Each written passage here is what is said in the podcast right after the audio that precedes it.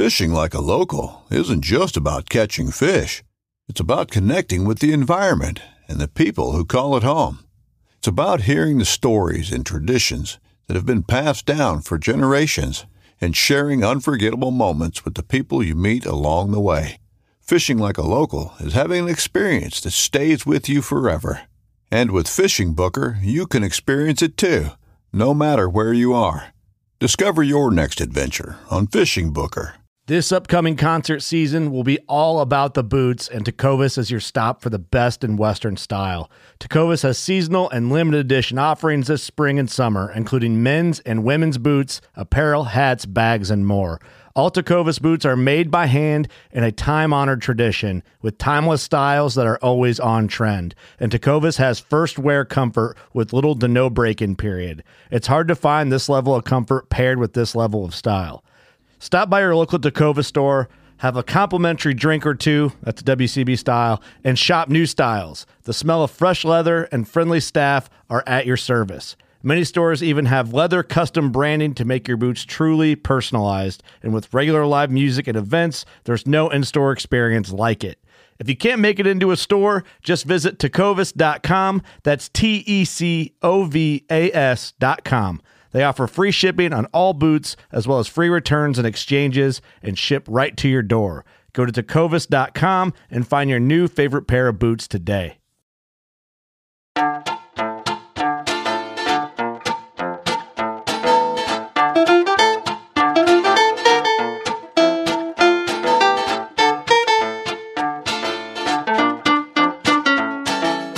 I'm April Vokey, and you are listening to Anchored, my chance to speak with some of the most influential people involved in the fishing world today. Join me as I travel to sit face to face with my guests in their own homes to learn more about their careers, opinions, history, relationships, and life both on and off the water. I'm excited to announce that this week's sponsor is Farlex Reels. For those of you who haven't heard of Farlex Reels, it could be time you did. I saw my first one while guiding a client in British Columbia. His reel was almost more beautiful than the fish he was landing, and the sound it made was different to the other click and pull reels I'd heard in the past. It was only a matter of time before I had a Farlex of my own, and now, with confidence, I can tell you that it's the best classic style reel I've owned. From the steady hum to the reliability while handling large fish, Farlex reels are best described as butter. You can find Farlex at www.farlexreels.com. Bob Clay is an authority in the world of bamboo two handed or spey rods. As a retired guide and passionate angler, he lives off the grid on the world famous Kispiox River, where he spends his days simply and happily.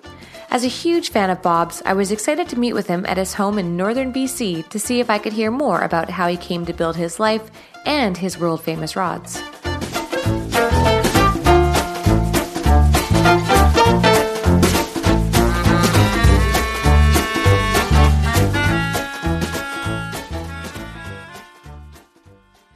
Was born in Trieste, Italy. My father was in the uh, Coldstream Guards during the war. Met my mother in uh, Italy, and after the war, they went to England, got married. My older sister was born in England, and my mother wanted to have her next child born in Italy, so she went back there to have me. Oh. and then we immigrated to Canada from England in 1952. And your father was around during all of this, or was Yes. were you just with your mom? Nope. We uh, immigrated as a family. My father, they were living in England at the time. Okay. And uh, there's an opportunity for him to come to Canada, so he came to Canada. Yeah, then we kind of moved right across Canada. We lived in Kitchener, Ontario first, then Calgary, Saskatoon, Winnipeg, Toronto. My father, as he advanced in the company that he was with, kept getting bigger and better opportunities. Mm-hmm. And then we lived one year in the Bahamas. Oh, you did? 1967, right. Okay. Yeah, that was kind of fun. Did your parents fish? No, my dad didn't fish, no. Were they outdoors people at all? No. Okay, so were you able to fish in the Bahamas? Yeah, I did a lot of skin diving there and uh, fishing with a Hawaiian sling. And uh, yeah, So how did that come to be then? Did you meet someone who was able to take you out? you know, I've always been interested in nature. So, like, you know, I just like being outdoors, and skin diving was pretty neat there. You know, it's coral reefs and lots of fish, so it's it's very fascinating. Yeah. Okay, so where does BC come into the mix? Well, uh, let's see. we moved back from the Bahamas to Calgary, I think in 68 or 69, and I finished high school there. And I went to work at uh, Woodward's department store. In Western Canada, we had a store. It's, it's defunct right now, but it was called Woodward's, and there was the department store. So I got, after finishing school, I got a job there. Our family business was the shoe business. My father had shoe stores, and I really didn't want to work for him. So I worked uh, for Woodward's in the shoe department and kind of you know, working your way up. And uh, uh, there was this guy in the uh, fishing department. His name was Harry Honer, and he was from England. And I, I liked fishing. I'd go out fishing and whatnot. So we just sort of hung out. And um, he didn't have a car, and I had a car. And we had every Monday the store was closed. So so I, I sort of provided the transportation on Mondays, and we went fishing. Oh, Yeah, so I got to learn how to fish the Bow River in Calgary and how to fly fish and you know, I got to learn about bamboo rods and reels and all that good stuff from him. So it was good to have a mentor. and how old were you at this point? My early 20s. So I was born in 1950, so it would be in the early 70s. Were you a pretty social kid? Yeah, but you know, you also have to make new friends whenever you go into a, another town. But I enjoy the outdoors and going hiking and fishing and that kind of stuff. So I always gravitated towards that. Mm-hmm. Okay, so you meet Harry. You're at uh, at Woodward's, Woodward's. right? Woodward's department store. Did you have any interest in getting into the fishing industry at that point? No. Was there a fishing industry at that point? Well, you know, basically there was tackle stores and and uh, you know manufacturing and everything, but uh, there wasn't much for guiding or that kind of. It had- really hadn't even started on the Bow River then, right? Mm-hmm. So what happened is Harry came to me one day and with a picture of a big fish, you know, and it was Karl Mausser holding a big steelhead, and he and he says we should go out there, you know. And I said okay, so we planned our first trip, and I think that was 1971 Oh wow, okay. that we came out here. We didn't get a chance to fish the Kispiox then because it was out, it was high and muddy, but we fished the Morice and we fished uh, Babine. Yeah, I fished the Morice and the Babine basically because everything else was out. Yeah, and Harry caught a steelhead on the Morice. I didn't catch a steelhead that first trip, but you know, I sort of got my interest up, right? And this is all on fly. Yes. Did you did you ever have a you know a, a conventional gear day in your life? Oh yeah, before before my late teens, Right. I was uh, spin fishing. I liked the little Panther Martins and the ultralight rods. Mm-hmm. So it was easy to sort of convert to fly fishing because that's even a kind of little lighter, eh? Right. Right. So who were the big players on the Morice and the Babine back in those days? Well, Ejnar Madsen was on the Babine. I can remember standing on the weir there, and Ejnar had the lodge that was eventually sold to Pierce Clegg, and now Billy LeBlante has it. Mm-hmm. He was sort of the pioneer in the on the uh, on the Babine. I can remember him bringing this guy up from. He, turned out, I think he was from New York, and he had um, he had a beret on. I thought that was pretty cool. And just below the weir, and Ejnar told him to fish there. And geez, if he didn't catch a steelhead right there, you know, right in the spot, you know. So Ejnar really knew where the stuff was, right? Right. Right. Well, What about the Morice? Or was that pretty quiet back then? it was pretty quiet back then, you know. I never met um, the guys that were uh, on the Morice. Karl Mausser used to go out there and hang out in the early season, right? And um, I guess Helgi Byman was there at that time. I never met Helgi, but he was quite a famous guy as uh, fishing the dry fly on the Morice. Mm-hmm. Yeah, right. So you came out that season, you didn't catch a steelhead, Right. but Harry did. Harry did, right. So you go home, you're still in your early 20s at this point? But Harry said when he caught the the steelhead on the Morice, he says, I caught bigger rainbows than this in the Bow River, he said to me. Oh, burn. But anyway, you know, Harry couldn't make it the next year, and I went with a, a friend of mine called uh, Frank Liblong. Frank and I came up in 1972, and uh, we came up here, and we got to the valley here. And the Sportsman's Lodge was really a, a going concern back then, and that's where sort of all the fishermen and everybody kind of met. And there was a steelhead camp across the river that was um, it was Wookiees camp, the old timers from the Pacific Northwest came up and fished. But anyway, at the Sportsman's Lodge, uh, we asked around, and somebody told us it might be good uh, to uh, try the rodeo grounds.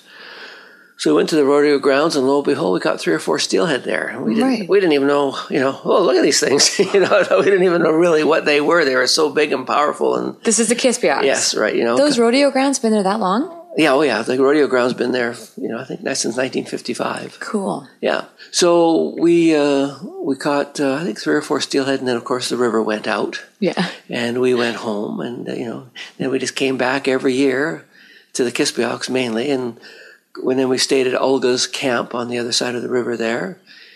It's pretty neat. I, I remember one night Bob York came over, and she invited Bob York over. He was a gear fisherman then, but he could really tell some good stories, eh? And he told about uh, catching this big fish and swimming the river three or four times with a rod in his teeth, you know. And it was pretty cool stuff. Yeah. Yeah. At this point, are you thinking, oh my God, I'm going to move here? No, just like over the years, I, uh, you know, I went back to Calgary and um, my, f- oh yeah, I think in 1974, I quit my job at Woodward's and then went to Australia and then to New Zealand fishing and, you know, went to the South Sea, stayed in Samoa for a while. So I had a really nice uh, trip. And when I came back, my dad was opening up another store. So I went to work from him and we opened up another store. And that was pretty exciting opening the store. But afterwards, you know, I didn't really like flu- fluorescent lights all that much. And mm. working in, you know, these big malls, you know, it just like, it just was like, it, you know, I thought the outdoors is much better. So I just sort of packed it in and I moved up here in 1977 And you had no dependents, no wife at this point? You were just a single man. Just a single man, 27 years old, ready to go. Was this scary? No, I, I just decided I was going to do it, you know, like you can, you know, you're going to make money doing something. Yeah. Yeah. So where'd you live? Well, first came here, I worked for Olga a little bit and helped her around the camp there, there and this and that. And then I bought a small piece of property now up the valley where Todd Stockner now lives and built a house there. Well, I built a little cabin there first, and then I met my wife at uh, at a dance at the hall at the, at the thing there. I didn't know that. Yeah. That's so cute. Yeah, and then uh, she had a job as a social worker for the Yukon that winter, so I went up north with her. I worked up there for the winter, and she decided that she really liked to come back to the valley, so we came back to our place there. We had our, we had our little cabin there, and we were in the cabin two or three years, twelve by sixteen cabin. And then I started building a bigger house, which Todd lives in right now. And then you have children, and goes on and on and on, right? Right. but fishing, you know, in the fall and uh, living in the valley is really nice. It's a it's a small community, about 300 people, and you get to know people really well, and uh, go fishing with them, go hiking, uh, just all sorts of things, uh, parties, you know. Yeah. Yeah, But why Kispiox? Why not, you know, why not the Bulkley or why not Terrace? Why why here? why here the the valley really has community here. It's just hard to find in a lot of places. Terrace is a is a city, so you really don't find community. And Smithers is a really nice town, but there's something about a rural community that I really liked. You know, in the back of the land movement was quite big back then. So I was very interested in that. I've always raised my own chickens and turkeys, and I had a milk cow for a lot of years, you know, milked the cow every morning. And uh, I just wanted to live that rural lifestyle. Were there grants and stuff back then? Grants? Yeah, did the government do any grants or anything? No. we built as we could afford it. So we, you know, you don't if you don't have a mortgage, there's really no need to sort of have a real full time job. So when you got work, you saved money, and then when your time off, then you built. Exactly. So you just so you did back that backwards and forwards. So that's, mm-hmm. but the whole trick was never get into debt, so that you'd have to follow the job. See, so that was always the trick. I'm so happy to hear you say that because that's exactly like on the Bulkley. Yeah. You know, started with the property and then it mm-hmm. starts with the trailer and then the wall tent and then we put up the four walls, but you just do it as you can afford it. That's right. It's just a little less stressful, right? Yeah, well, and also you appreciate everything that you do, every improvement or every advancement. Mm-hmm. You really get a lot of pleasure out of it. Whereas if you just get a contractor and he builds the whole thing, you go, "Oh wow," and then it's all over. Yeah. So as you get electricity, you really enjoy that. As you get running water, you really enjoy that. Oh You my gosh, running water. Yeah, oh, yeah. I would, what I would do for running water. Yeah, so you- I go to the truck stop once a week and that's luxurious. exactly. so you'll really, when you get it, you'll say, "Wow," you know. yeah. You won't take it for granted. No doubt. Oh my gosh, I don't take anything for granted out there. I mean, I literally, if I find rubbish on the riverbank, I'm like, ooh, I can use that for something. Right? Yeah. no, out here, because right now we're sitting in your house and it's absolutely beautiful. We're right on the Kispiox. When you came out to this particular piece of property, did you buy this house already built? No. See, I was guiding in the mid 80s and uh, you know, and uh, supplementing our income by guiding. Like I always figure, if you work hard for two months, it was like six months worth of work, basically. And so the rest of the time, you could do other things. I did a variety of jobs, anything. And my wife also worked; she was a social worker, and so you know, there was, as, as you're having the kids, you've got one person working and the other person looking after the kids. And uh, so we were very happy at the other place. But one day, our neighbors came over and they were looking for a piece of property and they found this particular piece of property we're on, but they didn't have the money to buy it. Mm. So I said, okay, let's go look at it. And so we, we tromped through the bush together and we came to where the river is, where the house is here, and looked over the river. And I knew exactly where I was on the river, but I didn't really know about this property, right? It's just a bush, right? You just, you, just pass it on the river. Mm-hmm. So I said, well, this is, this is good, you know? um, yeah. yeah. So they wanted to, they wanted to get it. So I had my house and everything paid for, so I was able to put up the money for us to purchase the property, and we went partners right. on the property. They live. We, we have three quarters of a mile of river frontage, so they're up the far end of the property. So you know, it's it's private. Yeah. What's the acreage you have? It's 100 acres. Oh, see, because when I went to uh, buy out here, just kind of as a side note, yeah. I remember looking up here and it's most of it is certifiably off the grid. Right. And I, it was really expensive Yeah. because everything is in such enormous parcels. Right. Does that, is that still the case? Still the case. Yeah. That you can't subdivide less than 100 acres. So, Well, that's not a bad thing. no. Got it. Okay. So you've got four children. Four children. And they were all raised out here? Yeah. What was the biggest, op- if you don't mind, uh, as an aspiring mother? Yeah. I'm very curious. Were there any major obstacles? None. Really? It was No. just super appreciative. The kids are natural. Eh? They just come along naturally. Yeah. I suppose. And this is a great place true. to have kids. Now, the mistake that some people make is they think that their kids got to have all the things that town kids have. Right. Like, you know, these, all these different kind of lessons and this and that. But here we have nature, right? Mm-hmm. And we have horses and we have all sorts of different things going on here in the valley. So, but if you feel like your kid's missing out because they're not getting ballerina le- lessons, well, then you're going to have to stay in a city, you know? Right. Right. That's so, fair. Yeah. So our kids, you know, fished and they hiked and they did canoeing and, you know, horseback riding was a big thing. And then, of course, there's all the school activities, like ba- all the sports that go along with school. Basketball Mm-hmm. was a big thing. Now, what about your guiding then? So you were guiding on the Kispiox back then. Yep. In the mid 80s. You see, what happened is that um, Gordy Wadley, his mother owned the, Margaret Clay owned the Sportsman's Lodge, so he was doing some guiding out of there. So I saw an opportunity my, for myself to start guiding. And there wasn't a lot of guiding demand back then. Oh, okay. Right. But slowly it kind of built. And then, you know, I was reading today uh, Bob Hooton's web, new website about the uh, about the classified waters, and the classified waters I think came in 1990. So they froze everybody's rod days then, and there was three guides operating on the river. Gordy Wadley was one, right? I, I was the other, and Jim Ismond, who was a guide in Smithers on the Bulkley, he had a few rod days here because he would bring his people here every one day a week or something from Smithers. Right. Okay. I didn't know any of this. Yeah. Uh, before you continue, would you mind explaining to my listener what you mean by rod days? Well, what they did, the government decided that they were going to cap the number of guides on every river to what they were the year before. See, so when I went got my guide license, you just walked in and said like a guide license, and they said where for, and they just wrote wrote it out, right? But as they got more in demand and people wanted to guide and this and that, they decided to cap it. So whatever uh, number of rod days that I, rod days are the say one person fishing for one day, that's what I was grandfathered in. So they set a, a certain number. In a lot of ways, it, it, it made them more valuable because there was only a certain amount of them. But it also protected the the resident and the non-resident fishermen from having guides everywhere. Like if you were, say, down, if you went down to the States and you went to the Bighorn River, you know, there might be guide boat after guide boat after guide boat, right? And a steelhead fisher really can't take that kind of pressure, eh? So I think Bob Hooton was in charge of that. Okay. And so uh, he uh, he he put that legislation through, and it got through, and they they that's the way it was. So that time at the classified waters, then then they they they said well, right. It's going to be ten dollars a day for non-residents to fish, and you could get your tickets. And then it went to twenty dollars, right? And now it's evolved into you can only fish the five days a week and the two weeks for non-residents, and it's going to change again and evolve again as well, right? because uh, because of the demand.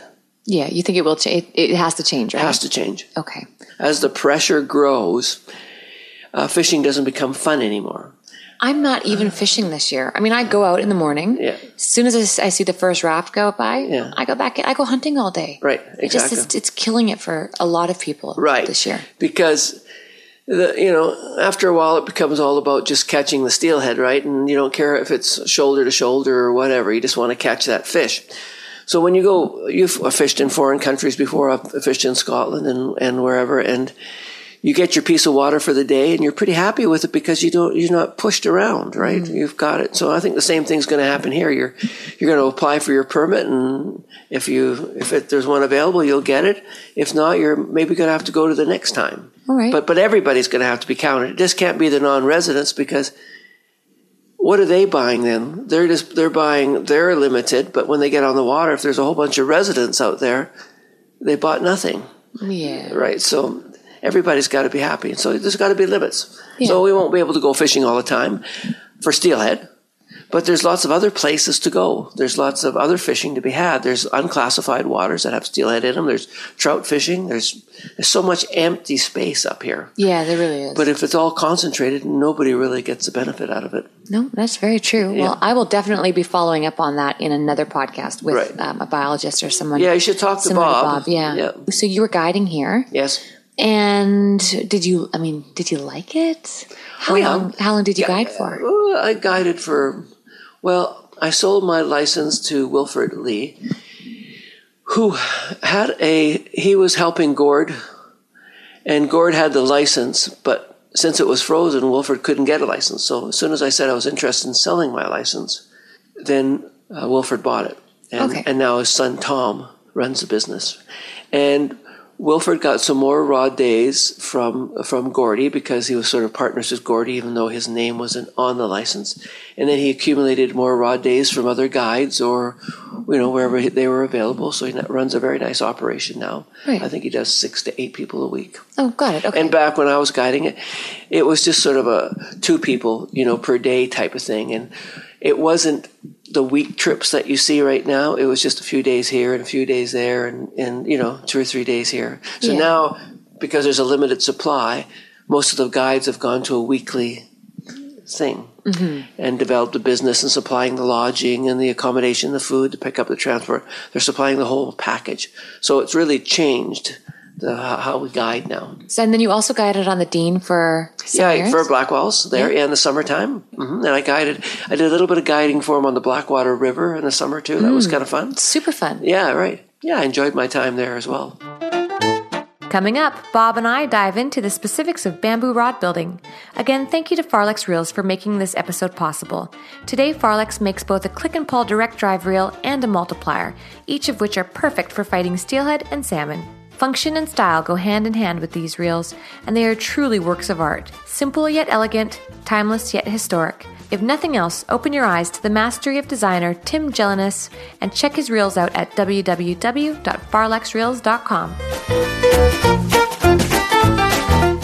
Let's kind of fast forward to where we are today. So when you stop guiding, you need to make some income. Well, see, I had the. I, I had, well, I had the plan. You see, I sold my business, but I worked for Wilfred for probably the next 10 years part time. So I had some income coming in, plus for what I sold the business for. But during that time, I was also starting my rod building business because that was the plan to shift from guiding to the rod building business, Right. which I which I loved. I liked the guiding business, but what I didn't like about the guiding businesses was expectations, and that's my personal uh, weakness, I guess, is that I felt bad that when people didn't catch fish or the river went out, I took it too much to heart and put too much pressure on myself. Now, other people that doesn't bother at all, and they make you know uh, they make a lot better guides perhaps than I was, but I just took it to heart too much.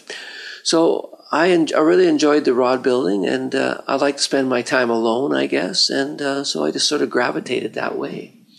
into wanting to just be in your workshop. I've always wanted to work at home at my own place, like you know, have a very short commute. Right. Right. So it's uh, yeah, that was always the plan. Yeah. Now, you're best known for your bamboo two hand rods. Yes.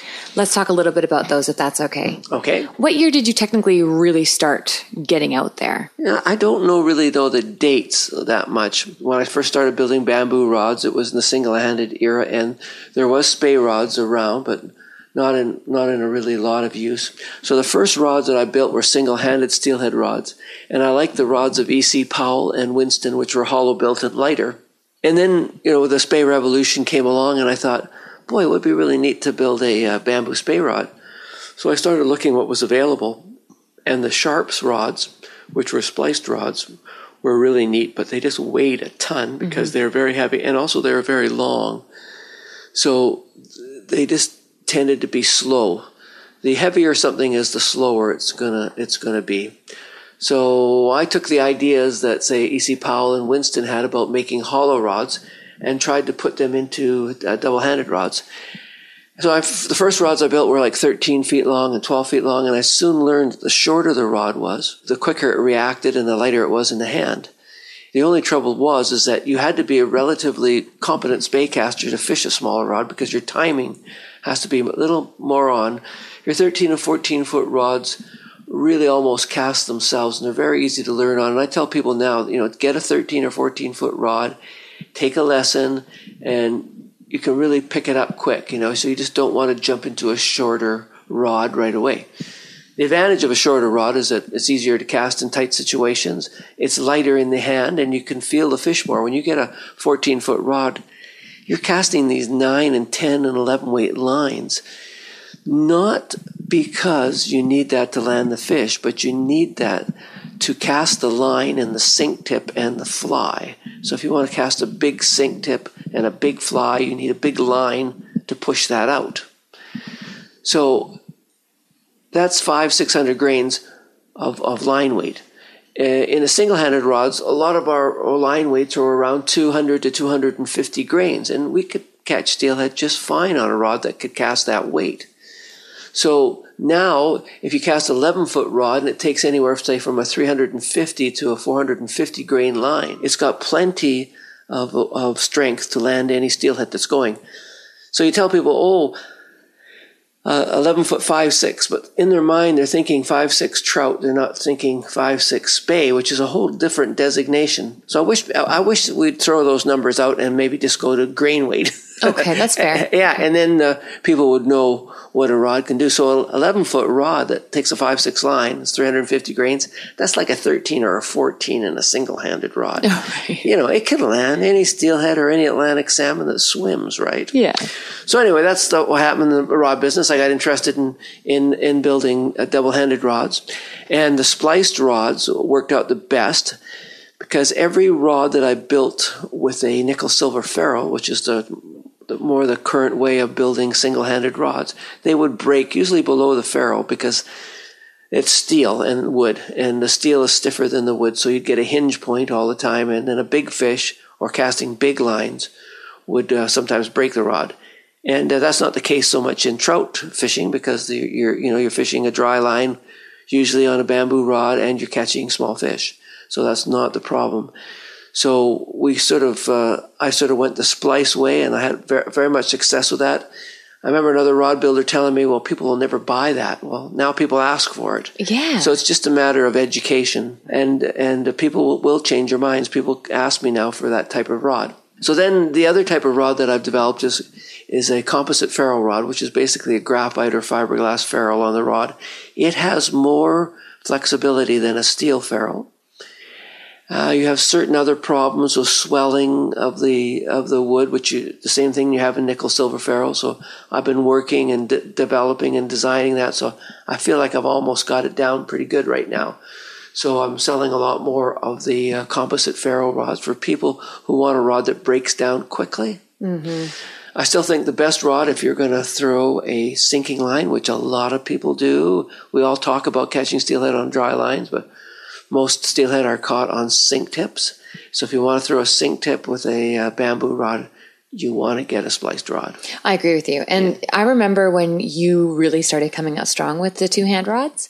And one of the number one selling features was that I had heard that you could turn over shorter lines and not, I'm not going to say heavy sink tips, but definitely sink tips. Definitely sink tips, right? And I've got two of your rods Yeah. and I fish them religiously. So I feel very confident and comfortable in telling people that they are. They can land the, bomb. fish. Yeah, yeah, they can. They can land the fish. Yeah. And I love the splice and there's no energy disruption at all. Exactly. The, the only thing is, is that of course the breaking it down it's stance. not as convenient. But at the end of the day, there's all sorts of ways to rig your vehicle. Yes. So that you can make it work. Make it work. Or just untape the top bit and taping it after you get used to taping the splices. Actually, it happens really fast. And we can find you on YouTube explaining how to do it, by the way. Yeah. yeah, people people want these days everything instant and if you really time yourself splicing the rod together, it's not very long. No. But, but most people want, you know, to break down a rod, keep the line and the fly on it. And just put it all together and just be out there fishing again, right? Right. So we all want that instant gratification. I think that comes with our age and immediacy. It's true. Yeah. What's the um, history of the splice? Well, you know, the spliced rod they first started making with Greenheart rods, right? And um, it's a way to join things again that is makes the rod basically a one piece when you put it together. So you get that fluid motion and you don't get the breakage. So Alexander Grant, well, you know, he was the great casting champion in England. He de- he developed these Greenheart rods, and they were spliced. And he he he figured out how to do it. And so then they carried that on into bamboo rods, because bamboo was lighter. It's the strongest wood. So Greenheart was strong, but it's solid and it's heavy. Yeah. So bamboo's hollow. Well, it's got thinner walls anyway, so they were able to make a, more, a smaller rod that was that was stronger. And then you know, uh, come into our century here, say in the 50s and 60s, when Winston was going on, they developed the, the semi-hollow rod. So they took the weight out of the inside of the rod, and that's basically what I do. So everything is kind of a progression in rod building. You learn from the people before you, and then you might add a thing or two uh, to it. So it's kind of neat that way. It's uh, you're working with a bit with the stuff from the past and progressing it forward. And you build five, what do we call it when it's got five walls? F- five sided is called a penta design. Okay. There's many. What you're doing when you're making a bamboo rod is you you're making the culm that a bamboo rod grows in the forest is maybe two inches in diameter or bigger. So you're trying to, to shrink that down. So what you're doing is you're laminating the strips together. So traditionally, the six-sided rod was, was what people used. It was the easiest, and if you uh, to work with on that size, and it's the easiest to measure. But the penta shape is deeper through the casting plane, so you can have a little less wood with the same amount of stiffness. And in bamboo, it's very important again to get rid of the weight. So you do a bunch of little things that add up to a big thing. Okay. Okay, so you hollow the shape design. The penta is maybe a little more gets a little more power per weight than because it's deeper through the casting plane than the six sided rod. Mm-hmm. So there's different shapes. So as a rod builder, we're always looking to improve. So shape is one of them. I like the five sided rod. I think it's the myself the best for power. Uh, for per weight, and you know, like bamboo is stronger than steel by weight. Oh, I didn't know that. Yeah, but you know, uh, like I say, it's um, it's uh, it's not it doesn't sort of hold a candle to graphite, but it's a, more sensitive than graphite. Right. So I tell people, you know, when you catch a rod on bamboo, that it's uh, the fish feels twice as big Yeah, it actually does. because you really feel them. You just Yeah. it telegraphs right through the, through there. What did they used to use before they had sticky tape? Oh, they what they did with the splice, Alexander Grant's rods, they used leather, and what they do is they'd wet it, and then wrap it on, and then it shrunk tighter. Oh, wow. Yeah, so it's, it makes sense. We could still do that today. Yeah. I use um, uh, clear electrical tape, which has a bit of stretch in it, and it's you know it's uh, it's an easy thing to use rather than wetting the leather and never being quite sure. But you know, people develop all sorts of skills. I guess if we didn't have the electrical tape, they'd learn how to use the leather. well, yeah, they'd have to. Yeah, that's right. Now, what about your tapers? Do you come up with those yourself? Well, your tapers again are, are you something that you learn from other rod builders, and so you look at their tapers and you decide what you like about it and what you don't like about it, and then you modify. So you, you always start with something. Like I always tell people, there's nothing really original in this world. Like you know, it's just like a fly, you know, like people tie this fly and they go, wow, this is the only one like that. Well, if you look around, it's not the only one like that. Maybe change the color of the legs or something. And so you call it your own fly. Yeah. But everything's based upon something else. And that's the same with tapers. So you'll cast different rods and you say, man, that really feels good. So you'll investigate that taper and then you and try to improve it. And who do you look up to then? Well, I like the, the tapers of E.C. Powell. Okay, so we're coming Because- back to Powell. Even with the two hand stuff? Even with the two hand stuff, they they they um, how could you put it? They translated well from the single handed to the double handed because all of his tapers, unlike a lot of the other tapers, are done on a mathematical formula, so that it's easy for you to see which way the taper is going and what the progression is of that taper. Whereas other rod manufacturers, they started out with a taper and then they they added this or subtracted that, so you can't really see what they're thinking, where their thinking is going. Mm-hmm. But with Powell, you can see exactly where his thinking is going. Got it. Do a lot of rod builders just kind of fly by the seat of their pants, or are they all pretty No, most rod builders will build known tapers. So there's lots of tapers that are published out there from, Right. from different rods. So, so if they say they'll, if they like Payne rods, they'll do Payne tapers, or if they like Leonard rods, they'll do Leonard tapers. Mm-hmm. And everybody starts that way, and then they develop something from that. Which is where you're at. Yes, yeah, exactly. So there's clay tapers. well, yeah, just you know, it, they're they're modified from course, from yeah. the from the Powell tapers, Yeah. right? Yeah, different colored legs, right? Yeah, yeah, exactly, exactly. So but, then- but like I didn't, oh, I just want to you know make sure that say I didn't invent it. Yeah. You know what? I think even if you did invent something, you still wouldn't say anything because you're one of the most humble human beings I've ever met in my life. Well, that's the Canadian way, right? right? It is too. It is too. I always like things that are understated. Hmm. Yep. I'll give you that, Mr. Clay. Yeah.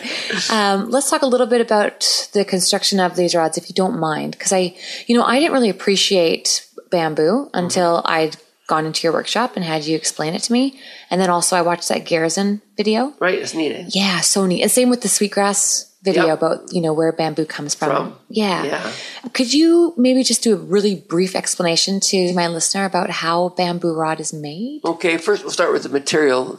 It's bamboo, but there's a thousand different kinds of bamboo. So the bamboo we use is the strongest. So it's like anything, you find the right bamboo. So all rod makers use basically the same bamboo. There are a few Japanese rod builders now using a native Japanese bamboo, but it uh, makes a very soft rod, which is applicable in some small trout streams and whatnot. So, but so the best bamboo is Tonkin.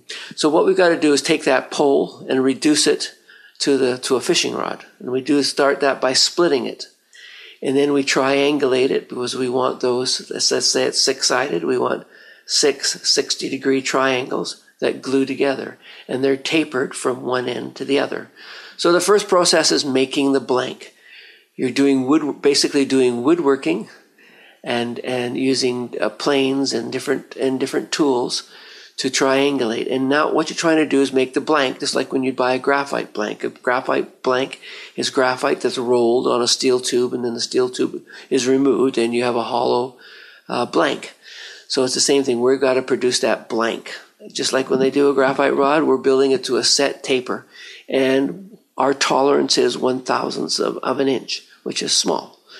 That's what we're shooting for. It always doesn't come out that way because it's a living material. But when I build a rod to a taper, I would like to think that if I built 10, they would be very, very, like they would be the same, but just a little bit different. Okay. But, but the same, they would cast the same line and everything. You know, you can't build anything really the same. Not even, not even a car, you know? No, it's artwork though in this case. Right. It really is.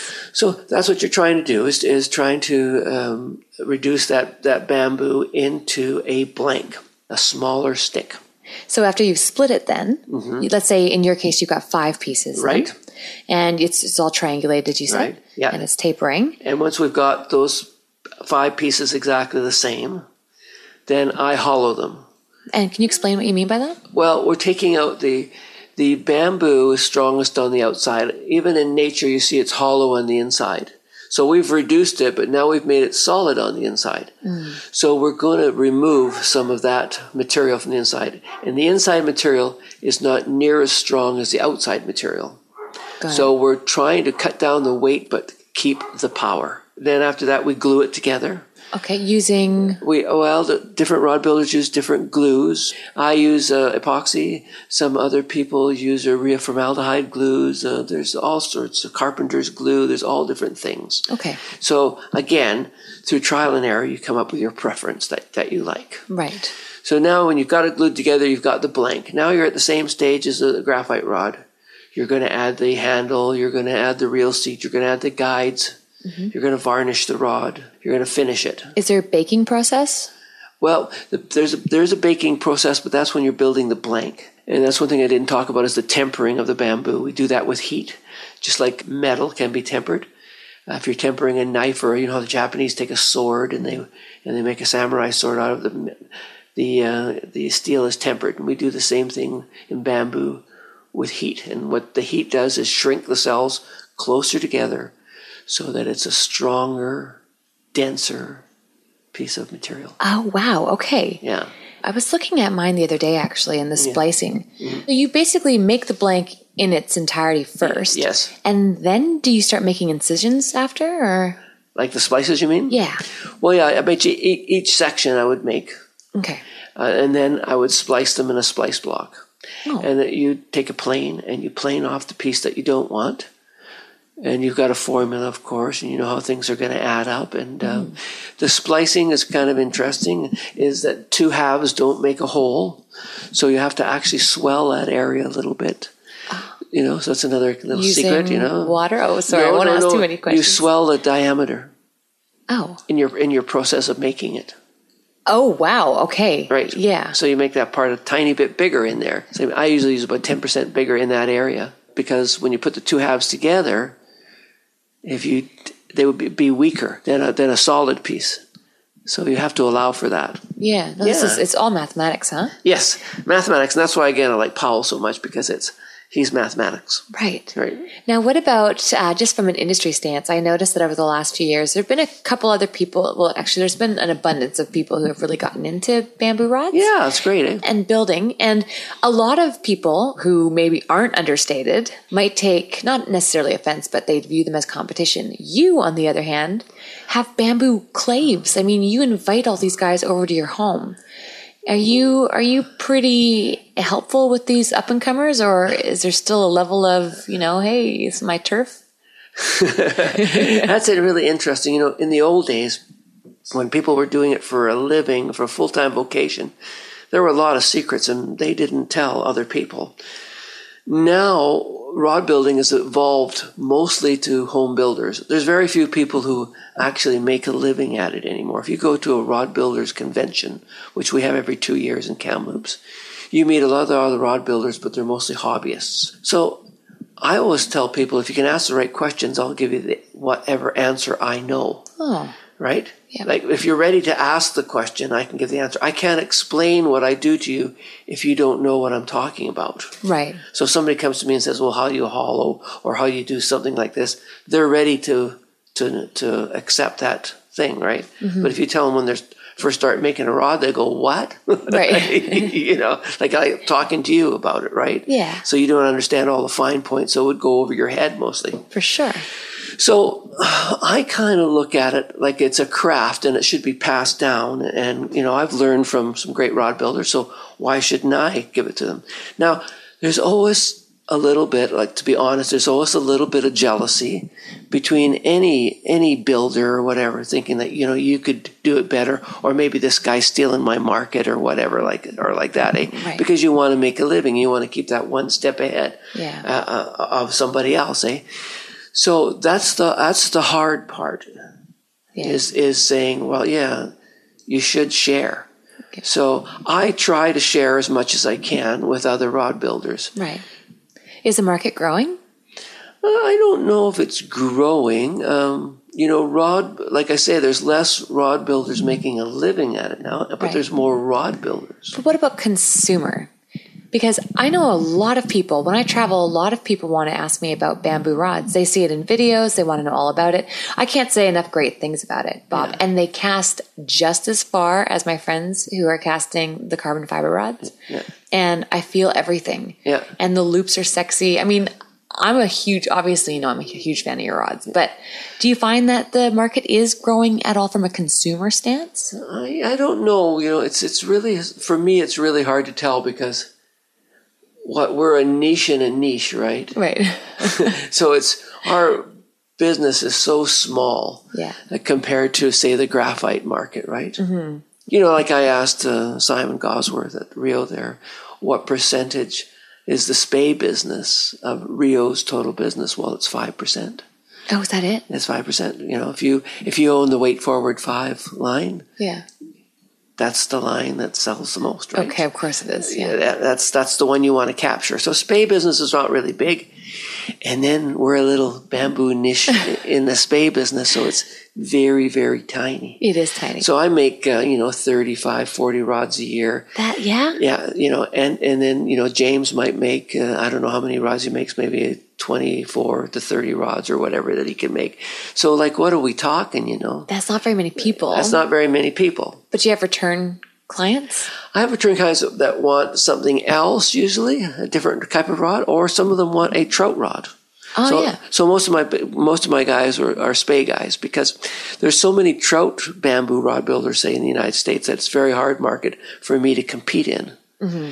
Because I was a guide and because I knew how to spey cast, I could develop a spey rod. And a lot of people out there, bamboo rod builders, they can build a really good spey rod, but they don't know how to design one because they don't know how to cast one. Do it, exactly. Yeah, if you can't cast, well, how can you tell what you got? It's surprising. And actually, I do run into some of those people. And I, I'll be totally honest with you, I don't have much confidence. As soon as I heard that you were building them, I was down because I know that you've been immersed in this lifestyle for so many years. Right, and uh, yeah, so you know how to spey cast. So that's the one advantage that I had getting into the bamboo rod business because of where am I? I'm Timbuktu in northern British Columbia. I'm not around a big center or anything like that, right? Yeah. And you literally live on your R and D right here. Right. So I've been lucky in my life in a few things. One was getting a guide license when I did, when you were able to walk right into the to the fish and wildlife and say, "I want one." Now you you know, got to spend millions of dollars to get one. Yeah. And in the bamboo uh, rod building, I was sort of the first guy to start making what I call the modern bamboo spey rod. There was lots of the older bamboo spey rods out there, but they're not like what I'm building. So I took sort of a, a mixture of the modern and sort of the tradition and sort of melded it together. Yeah. And so I was lucky that the spey revolution was happening and that I happened to be a spey caster that could build bamboo rods. So Yeah. another lucky coincidence for me.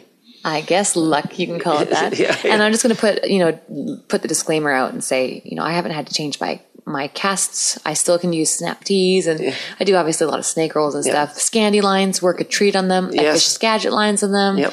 I fished big flies. I fished small flies. I fished everything. Nothing's changed Yeah. except that now I actually am enjoying my casting. Right. And and I think what the rods do is make you a better caster in the end. Oh, 100, 110%. They've really taught me how to circle up. Yeah. So I'm really, I've really had to make sure that It's as more I'm coming critical in a short rod. Yeah, my as I'm coming into the backside of my D loop, and I'll focus more on this in an upcoming podcast with Pete Humphreys. But that circle up in the back there, and the minor drift and the minor lift from my elbows, Yeah. Makes. I mean, I almost need it for that bamboo rod to be beautiful.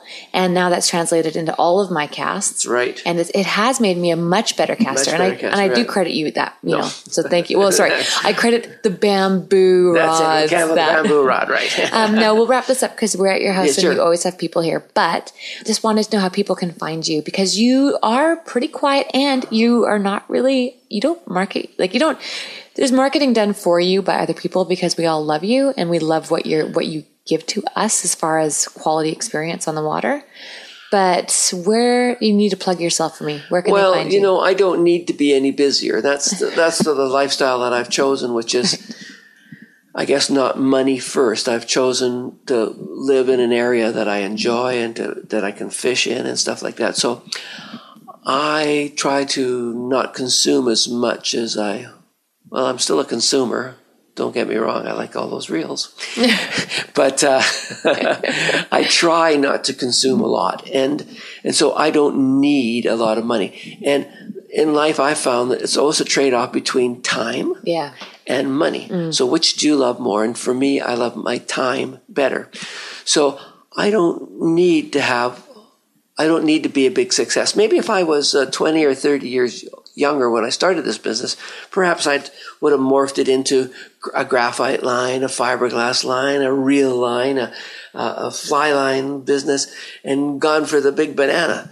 You know, but it didn't turn out that way. It yeah. turned out that the way that I wanted to live, you know, I don't have to be a big commercial success. No, I want to be like you when I grow up. I look around at what you've got here and I literally am like, oh my gosh, I want this so bad at my place. Uh, just don't get into debt. No, no, and that's exactly why I live in a 20 by 15 foot four shack wall. That's right. Or four wall shack. Yeah. So you, you, yeah, if you just if you just wait, it all comes to you. Like I look around here right now and I go, geez, where did all this? Where did I get all this stuff? Right. and I got I sort of know I sort of got to get rid of the stuff. And it's like I say, I haven't had a lot of money, but how come I got all this stuff? You right. know, it just comes. I moved out here in a 1960 Volkswagen with a little trailer and a dog, and now I got all this stuff. You know, people keep bringing you stuff too. Well, you know, you get stuff. It just you just accumulate it, right? Right. Now, if somebody wanted to get some of your stuff, as in a rod, could they find you at Riverwatch? Yeah, they can find me on the web. Eh? Like this is another great thing I've been lucky in my life. But the third thing is the internet. Right. Yeah. You yeah. know, how would you run a home business you, before without the internet? Yeah. So, you know, I do a web page. My sister helps me out with the web page and I try to change it up all the time and get new pictures on there and stuff like that. And I get to meet some really interesting people today. I sold a rod to a guy from Germany right. who was here and I get people from Japan and I get people from the States and people from, I had Nigel here from England this year. So it's really international. Oh, he told me that he, yeah, that's yeah. right. I booked him in, into Terrace. Yeah, he, oh, he loved you. Yeah, yeah he loved yeah, you. Yeah, yeah. Okay, well, I'll put the link up on my website if that's okay. Yeah. And you're booking out about 15 months seems to be the going. Yeah, you know, I fluctuate anywhere from a year to a few months, you know, so to keep that uh, thing, like, like we were talking before, if people want to wait two years, that's an awful long time. So it's nice that you want to keep within that year. It lets me know what I'm doing over the next year. You know, and like I say, I'm on the sort of maybe more of the downhill slide, I am probably in the future going to make less rods and more rods, right? Like I don't need to make a whole bunch. I'd rather go fishing. The older you get, you want to spend more time going fishing, right? Mm-hmm. That's yeah. the point of it, isn't it? It's supposed to be. yeah, right. I think some of us yeah. forget that sometimes. Yeah. Well, look, I'm going to let you, speaking of quality time, I'm going to let you get back to Kateri. You're beautiful. I love Kateri. If those of you who have not heard of Kateri Clay, um, you must look her up. She is just unbelievable. Um, so I'm going to let you back, get back to Kateri. And is there anything that you wanted to add or ask me? No, I think you about covered it pretty good. Awesome. Thanks, Bob. Okay, thanks, everyone. And that concludes this episode of Anchored. Please be sure to take a moment to leave a review about Anchored on iTunes. It truly makes my day when I read them. Thank you so much for listening.